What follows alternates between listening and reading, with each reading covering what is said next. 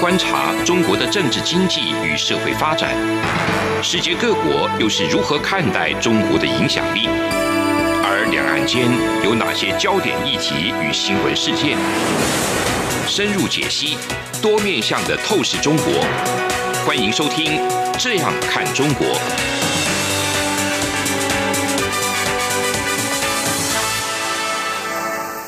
各位听众朋友，大家好，这里是央广的《这样看中国》，我是主持人富察。今天再次来到周四的富察看历史时间，那我跟赖小哥在这边跟大家一起来分享新的一个故事 哈、这个故事就是梁武帝，梁武帝的故事，梁武帝舍身佛寺的故事，你听过对不对？对，有听过，听过，哦对，非常有名。非常有名。对，那然后梁朝或南朝，宋齐是梁陈的南朝的梁，其实也被称为是这个整个佛寺文化非常发达的一个时代。有首诗，唐代杜牧这首诗，你还记得吗？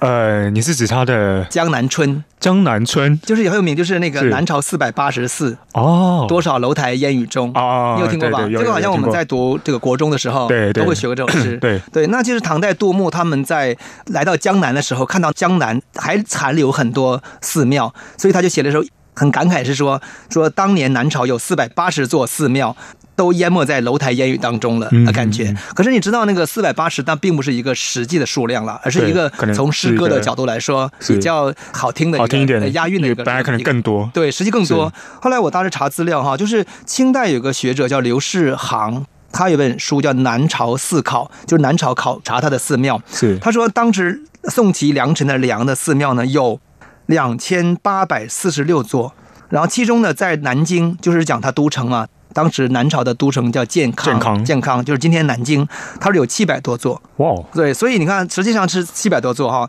所以在南史的书当中也是说，说南京的这个佛寺有五百余所，所以可见数量一定是超过五百的。是。对那请问这个是跟呃梁武帝他本身嗯，非常崇信佛教有关吗？是对，这个就是跟我们今天要讨论的一个主题。我再延伸一下，你一定去过日本京都，对不对？对日本京都是不是到处觉得都是佛寺对是啊？那我们讲神社先不考虑是，就是佛是寺佛非常多佛寺的部分对那我当时查了一下，日本京都现在的的所谓佛寺有七十多座，七十多种对，哦，好，我们假想啊、如果唐代的这个唐代时期或者南朝时期的这个健康，就是南京，如果有七百座佛寺的话，那这个城市会是什么样子？ 哇，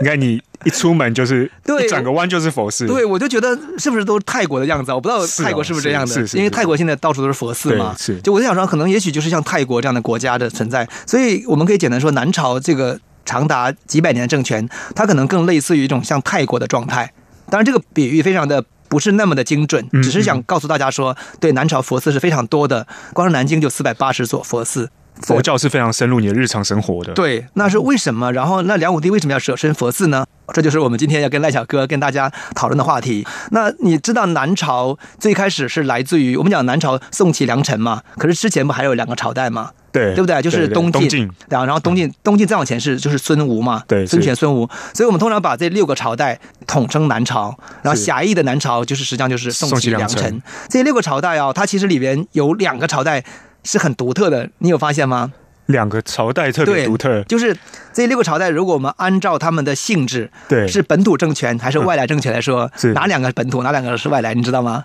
呃，我猜对东吴是本土的，对吧东吴本土东吴是本土的，对因为东晋是从其实是西晋偏安嘛，偏安江南所以它是属于是叫是一个偏外安来江南，偏安江南就是做一个流亡政权的对概对念嘛，对对不对？对所以对东晋开始就是就是流亡政权了。对对是啊那是宋齐梁陈呢？那我猜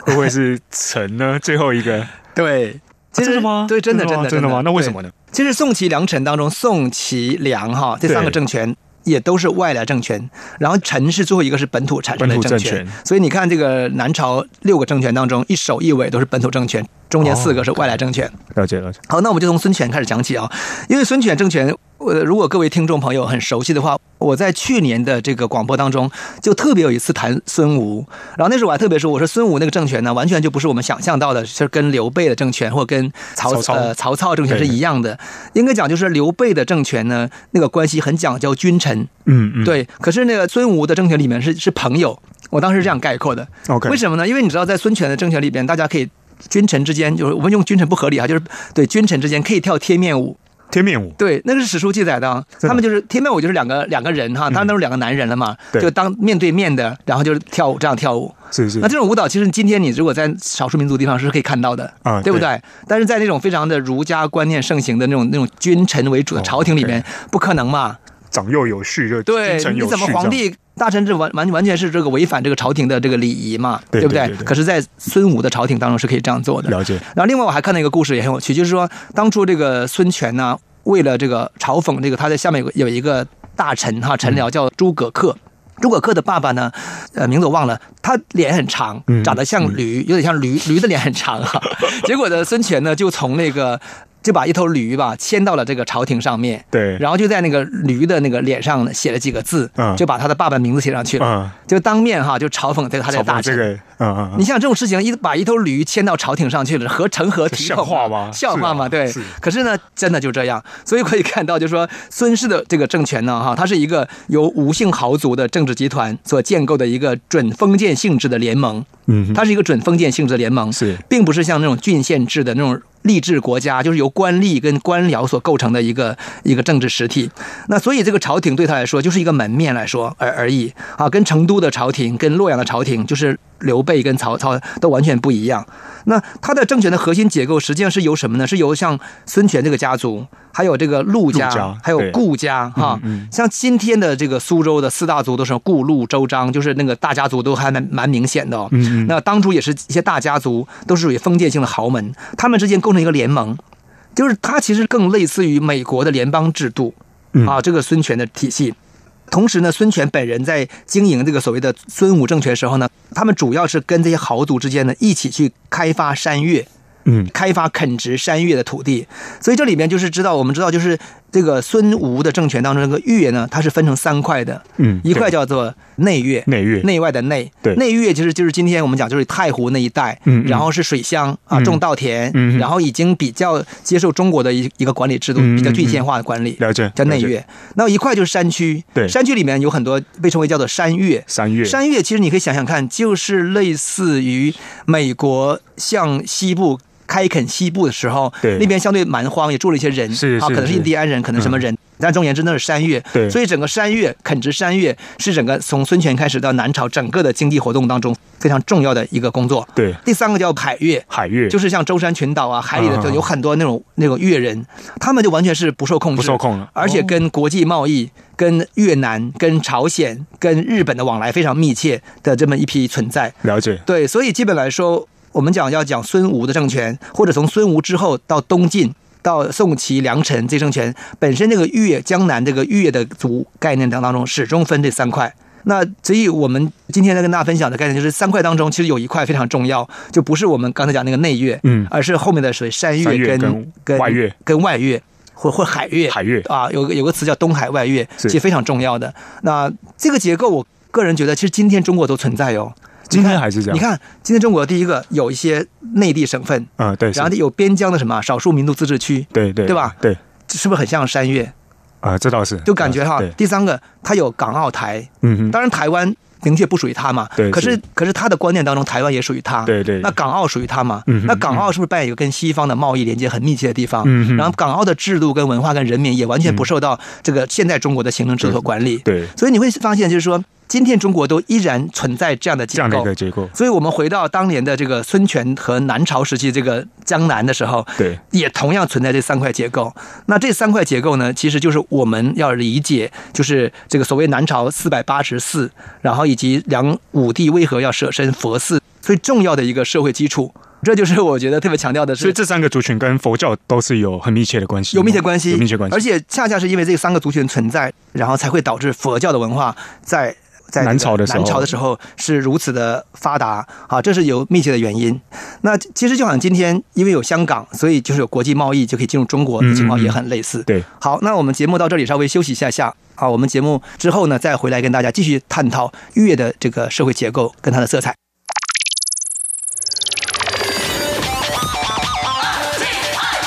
无限的爱向全世界传开，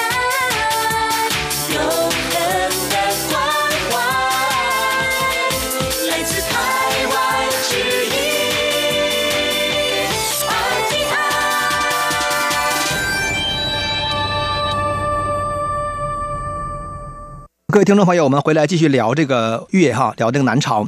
我们刚才谈到是说，这个月分三块嘛，哈，跟今天中国其实很像。那等于说，从这个健康的政权，就是从东晋来的这个政权，殖民政权，然后以及它延续政权，都接续了这个一个传统。就是说，你外来政权来了，可是你没办法深入到这个里边去啊，大致是这个结论。所以那个有一种说法就是说，北方的豪族，他们虽然来了，他们也加入了这样一个南方的一个封建联盟的概念，可是他们是没有办法是插入到吴越社会的啊，他们深入到吴越社会的程度是非常低的，所以呢，他们基本上是一个依靠他们的意识形态进行统治的一个政权。那这个政权是什么政什么性质呢？就是很像东罗马，东罗马，东罗马不就是从意大利跑到了这个伊斯坦布尔嘛，对不对？啊对可是它实际上是它的法统嗯，哼他认为自己是罗马帝国，嗯嗯嗯嗯可是它的核心的那个核心已经不在那边了对嘛已经不在罗马它到了一个它原来的殖民地，哦，就是因为因为那个土耳其跟对那个巴尔干半岛，嗯嗯其实是罗马帝国后来开拓的土地。对是那这个政权的主体搬到这里之后呢，嗯它就是类似于是一个叫拜占庭政权。嗯嗯嗯嗯所以这个情况下，我们通常也把东罗马叫做拜占庭帝国，嗯嗯对吧？对这是对从对西方史来说。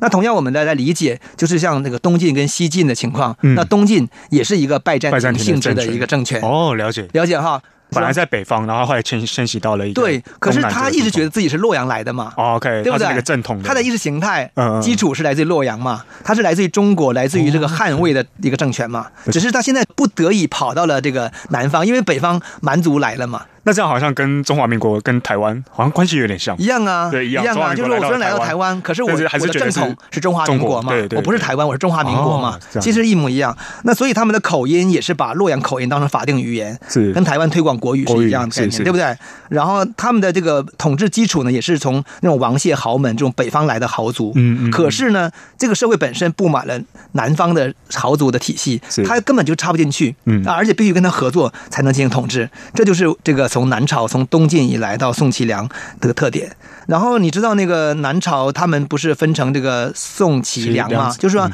东晋结束以后，东晋被宋给颠覆了，对啊，宋被齐给齐给颠覆颠覆了，了齐被梁给颠覆了，是那我们今天讲的是颠覆，可是你在看史书，他们都是用禅让的方式进行的，就是这个政权呢、啊都是用禅让方式，就是禅让当然是好听的好名词了听，对，是，但是可见呢，他这个政权的这个转移是非常和平的方式，对是是，对不对？对，就是我用武力逼迫前一任的皇帝很弱的皇帝、嗯把政权交出来，把对朝廷交出来，交给我手里。对可是呢，并没有发生太多的流血冲突。是然后呢，对底层的人民造成伤害了吗？我们好像也很少看到这种对事料，也没有的基本没有。嗯所以这个南朝维持了上百年，可是这个社会可以持续发展的原因，哦，这样我可以说它是一个呃东亚版的一个光荣革命的概念吗？对，它可以很像那种光荣革没有流血命，啊它没有流血，嗯对可是是一个政权的这个。但你说呃它光不光荣嘛？好像当然，可以光荣讨是论一个我们是一个修饰词。 是是是我觉得你看从哪个角度去形容？如果你要是从说你把南朝当成一个系统的吴越政权的主体来说，嗯他可以认为说我的历史当中这些政权的转移是非常光荣革命性质的，嗯因为没有流血，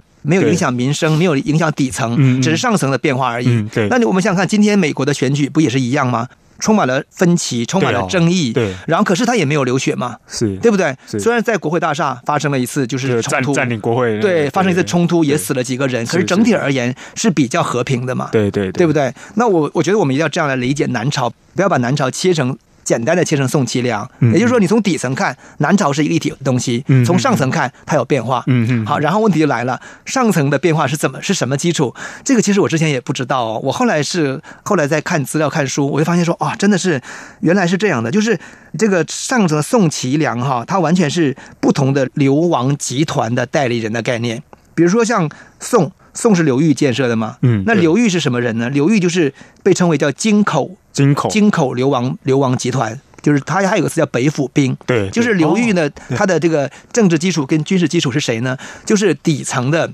已经流亡到了京口，京口就是今天镇江，是哈是那个地方的一些流民。主要是从呃淮河流域下游流域流亡到京口的那批移民流民为基础，然后建立政权，这是宋。然后呢，下一个就是萧齐嘛，就齐嘛。那齐，你看齐的这个他这个他的军事基础是谁呢？是淮西流民，就是今天靠近安徽那边，就往、嗯哼往往西边移移动一下下，对靠近安徽那边，或者可能河南的西部那边，是他的移民基础。所以这个萧齐呢，是以他们作为政治代理人的。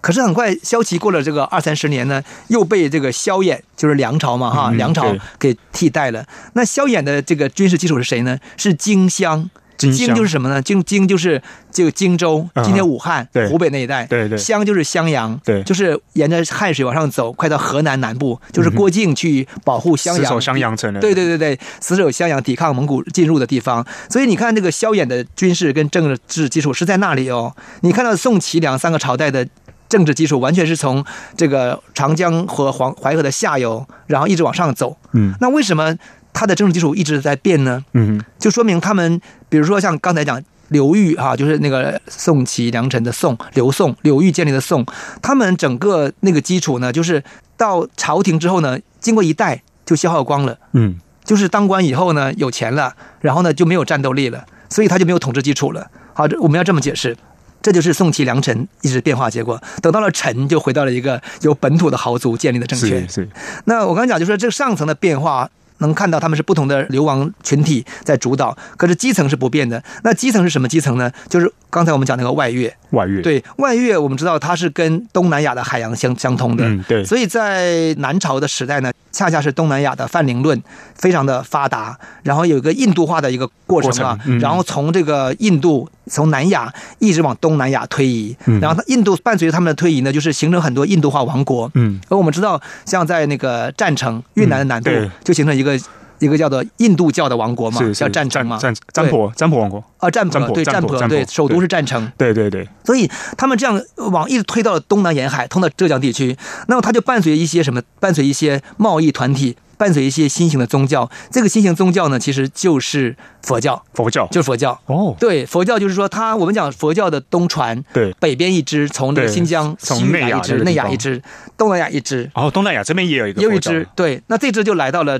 以江浙为主的地方。那当然，这两支佛教后来合流之后呢，嗯产生所谓的汉传佛教是啊，这是是另外一个故事。可是早期这个佛教的传统就这么来了。当然还有道教，嗯嗯那个以天师教的方式就就存在。那总而言之，就是他们来了之后呢，这些这个宗教的教团的这个运作呢，它其实不仅仅是宗教教团，它也是一个叫做商团。它也是商团。对，就是说他们实际是商团跟教团整合的方式来到了这个吴越。那吴越呢，他自然而然就接受了这个东西。是，对，所以这个东西就是我们认为是说是整个吴越社会非常重要的基础，在南朝时代非常重要的基础。那我们知道说，当你的利益在哪里，你的意识形态就会在哪里。嗯哼所以吴越的民间社会是普遍的相信佛教的。嗯嗯，而且佛教呢，它扮演一个是组织的概念，对，佛教不是仅仅的是说啊是一个信仰的概念，佛教是一个组织的概念，然后佛教呢也是一个什么呢？也是一个金融的概念。金融佛教跟金融也有关系。哎，中国最早的这个租赁业、金融业是佛教搞起来的哦。真的啊，对呀、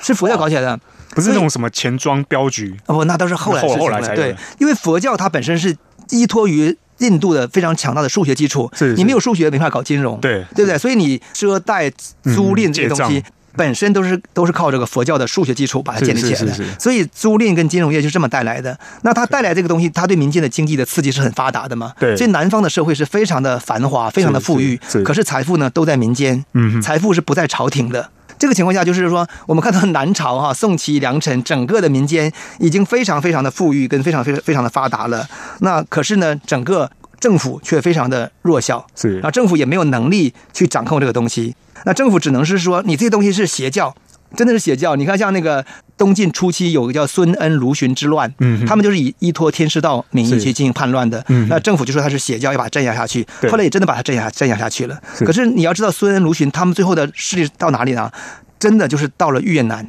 嗯他们是整个把越南、广州，然后整个江浙沿海连起来的情况。对，这就是这个南朝民间社会真实的基础，以依托于佛教佛教信仰跟商团的部分。好，那我们节目到此要休休息一下，我们一会儿再回来。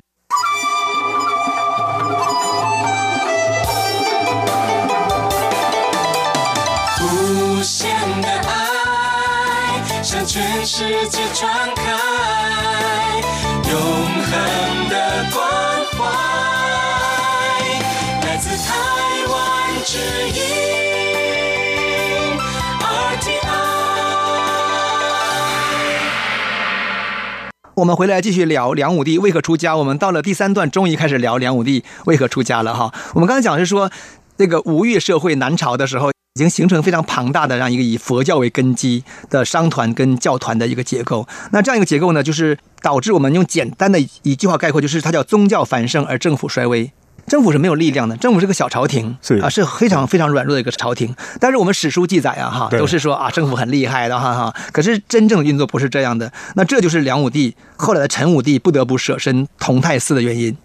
那梁武帝一共出家四次，在五百二十七年和五百二十九年。连续差两年当两三年当中出家各出家一次，嗯那会花了一亿的金额把它赎回来啊，这是前两次。然后过了十五年以后呢，在五百四十六年跟五百四十七年他又出家两次。其实我有时候也想说，为什么他这个四次当中前面两次，后面有两次，中间隔了对十五年，到底发生什么事情了？我们不知道。是对，那我相信可能史学家可能有些研究我没有看到，但是我觉得就是梁武帝出家的原因，应该是因为就是佛教的力量太强大，嗯对强大到了就作为一个统治者来说，就是说如果我不跟你合作，嗯那我就没有办法进行有效统治。嗯哼，这个情况我有时候想想看，就是类似于中国改革开放之后，嗯，然后培养出强大的这个民间的商业力量之后，对不对？嗯嗯对也就是邓小平讲说，让一部分人先先富富起来嘛，起来对。嗯嗯那然后到了他之后，江泽民就推出一个新的一个叫做政治理论，叫三个代表，你有听过吗？三个代表，对哪三个代表？对，没听过哈。其实我也弄不清哪三个代表，但他的意思是说，共产党呢不是只代表这个工人跟农民啦，对，因为以前中共产党的这个理论是说，我们代表工人跟农民，是是是对工人跟农民是代表先进生产力。嗯嗯嗯那现在呢，问题社会里面工人农民都没钱呐，有钱的是商人嘛。对所以呢，江泽民就提出一个三个代表，是说我们我们共产党也代表这个新兴的这个商人的这个力量，然后他们也是先进生产力，嗯就什么意思？就把他吸纳进来了。嗯哼，对不？对？那同样，这个梁武帝，我相信他面临的情况也很类似，就是民间有那么强大的这个佛教的信仰系统，而且佛教掌管财富是非常多的。对 对，你我们知道当时那个佛教，因为你想看南朝，就是在南京就有将近有七百多座寺院，是寺院的土地，寺院是不用交税的，嗯啊，寺院经济学是非常发达的。嗯那这个情况下，你想想政府能够能够控制多少呢？那你要管。假设你要修路，你要干嘛？然后就遇到了寺庙，对就遇到很多障碍。对是所以政府必须去跟寺庙合作，才能够运转整个体系。了解啊，我觉得这是他们的情况，所以梁梁武帝就舍身这个同泰寺有四次，最高一次是花了两亿的金额把它赎回所来。以每一次都是花钱把它赎回来。，对哦。他一般就待几天，有一好像最多一次待了一周以上的时间。是啊，那我我觉得这个时间都不重要哈。对我们只要讲分析原因，就是说为什么他要这样做，以及这样做的目的是什么。嗯嗯嗯当然，传统的中国史书都认为是说啊，就是梁武帝迷信嘛，信对佛啦是，是嗯然后呢，因为信佛施舍大量财物去修建佛寺，对然后还要舍身，然后要赎出来。那朝廷哪有钱呢？国库所以虚国空库空嘛虚，对对因此呢，就导致了国家最后衰落哈。对这是我们是传统的解释对。可事实上，就是梁武帝是不得不这样做。你听过什么三武之乱吧？对啊，三五灭佛，听过对，三五六是灭佛嘛？对那灭佛是说明政府是有能力把你佛教的力量给消灭掉打的压，掉对应该叫打压啦。对对对他打压之后呢，就把佛教的财产挤出来，对然后变成政府财产嘛，是是对不对？那梁武帝的情况，我就想说，他难道没有想过要打压吗？可能搞不好从统治角度来说也想打压，对，也许他也对，可是因为就是打压不下去了。没有办法了，是所以我都怀疑说，他这四次舍身，前两次五二七跟五二九这两次，那次可能透过一次舍身之后呢，达到了佛教集团跟梁武帝这个集团的这个政治集团的合作，就是宗教信仰集团、商业集团跟政治集团的合作，然后相安无事十五年，嗯哼当中搞不好又发生什么事情我们不知道，是梁武帝再来再舍身两次，嗯哼我这是我的个人的推测，哦，对，所以当时的佛教，它原来它的力量是大到可以去影响朝廷的，其实你影想响看政府那我们想想看，中世纪所谓欧洲中世纪是什么概念？啊，对，哎欧洲中世是一纪个不就是所谓的这个教神会圣的一罗个神圣罗马罗马帝国的那个是跟教廷的关系非常密切是是是是是，因为如果没有教廷支持的话，这个神圣罗马帝国是无法维系的对嘛，是是，对不对？对所以其实我觉得神权教权去统治这样的东西，其实我觉得并不是很陌生的事情。今天来看会觉得哇，是一个很很难想象的事今天情。也不难想象啊，这今天你看伊斯兰伊斯兰政权。哦、，OK，今天的你一说个伊朗或是这对样啊的国，家，伊朗或者是东南亚的国家对，它背后都是非常强大的宗教基础，对然后这个宗教基础又延伸出政治。我们传统上在传统中华文化认为是什么？是政教分离，对对对然后呢，对政治要压制宗教。可是另外一种情况就是宗教可以包含政治，所以你看伊斯兰的设置，就是伊斯兰教的设置，就是说我我的宗教本身是含着政治对、含着经济含着对对、含着对人民的习俗跟生活的，对它是一个对宗教是个大概念。对那其实跟欧洲中世纪是一样的概念。是，但是因为今天比如说像台湾，我们会觉得好像是一个政教分离，是一个才是一个主流、主流哦合理的正常对政教分离的其实概念不是的。不是其实我们看人类运作，不管是当下，我们还看到很多就是属于神权政治，对对对还是历史当中更是如此。所以是是我们会想象说，南朝的时候，即便不是神权政治，可是神权信仰其扮演一个非常重要的角色，来左右。主导这个中国的政治， 来主导这些所谓的这个流亡的移民的殖民的政权，这是我的我的一个想法。所以那个就有一种说法，说我们可以把梁武帝理解为谁呢？理解为君士坦丁。君士坦丁君士坦丁就是罗就是东罗马帝国，对他是第一次对接受了基督教，基督教因为你知道嗯基督教在西罗马帝国时期就是并不被国家承对，认嘛，本来是违法的嘛，不合法的宗对教，，因为罗马的信仰是众神教嘛，是多神教嘛，是对不对对众神狂欢的概念。对可是后来等到了东罗马时代，基督教已经变成社会的基本的组织结构的，就是像细胞一样，你根本就是已经到处都在了。那你想想看，你的社会的根基已经变成一个基督教的这个教会，布满了是帝国的各个地方的一个情况下，对你怎么不依赖它？你干脆宣布它合法。对，所以君士坦丁就宣誓是宣布是基督教为国教，这对是东罗马可以继续统治的原因。嗯嗯 嗯那所以梁武帝当然他没有宣布说啊佛教是国教，嗯嗯可是梁武帝的实际行为其实已经证明了佛教就是当时的国教，我要加引号，啊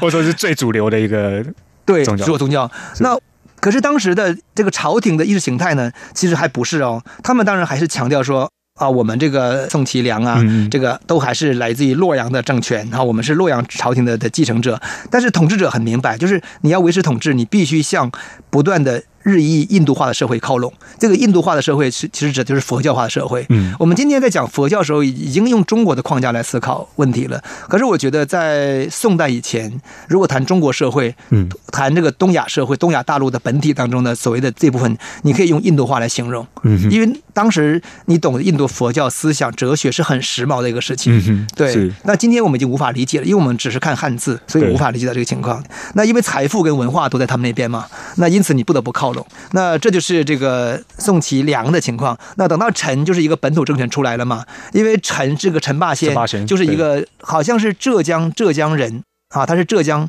哪里具体哪里我我没有去查，他是浙江本土的豪族。那他就终于建立了真新新政权呢，就是这个吴姓的豪族摆脱了这个拜占庭主义的最后的遗产。嗯哼我们讲这个拜占庭就是一个殖民的概念嘛，啊殖民的概念对，那他终于摆脱了。所以你看陈朝的这个政权呢、也非常像孙吴的政权，嗯就是朝廷很小，然后也不讲究朝廷的礼仪呀、朝廷的门面很简陋。所以你知道博洋，我看那个博洋的。博洋有个《中国人史纲》嗯那本书，嗯我有看过。他说，他觉得说，他看了整个中国历史的一些皇帝啊，他觉得这个陈朝的皇帝是中国历史当中最有人情味的一个皇帝。怎么说呢？最有人情味，就是陈霸先本人就是很就很轻松啊，嗯根本没有那种架子啊，不摆出说我是一个专制君主的样子嘛。啊对他说对也是陈朝的皇帝，他说也是他看到中国皇帝当中，呃，历代皇帝当中就是最这个不残暴的一个皇帝。是是对是，所以其实陈朝陈霸先统治那个十只有十几年时间哈嗯嗯嗯，很可惜他就被这个来自于内亚的对隋唐给推翻了嘛。是是我们假设如果内亚的力量没有崛起，那搞不好这个陈朝又回到一个像东吴一样，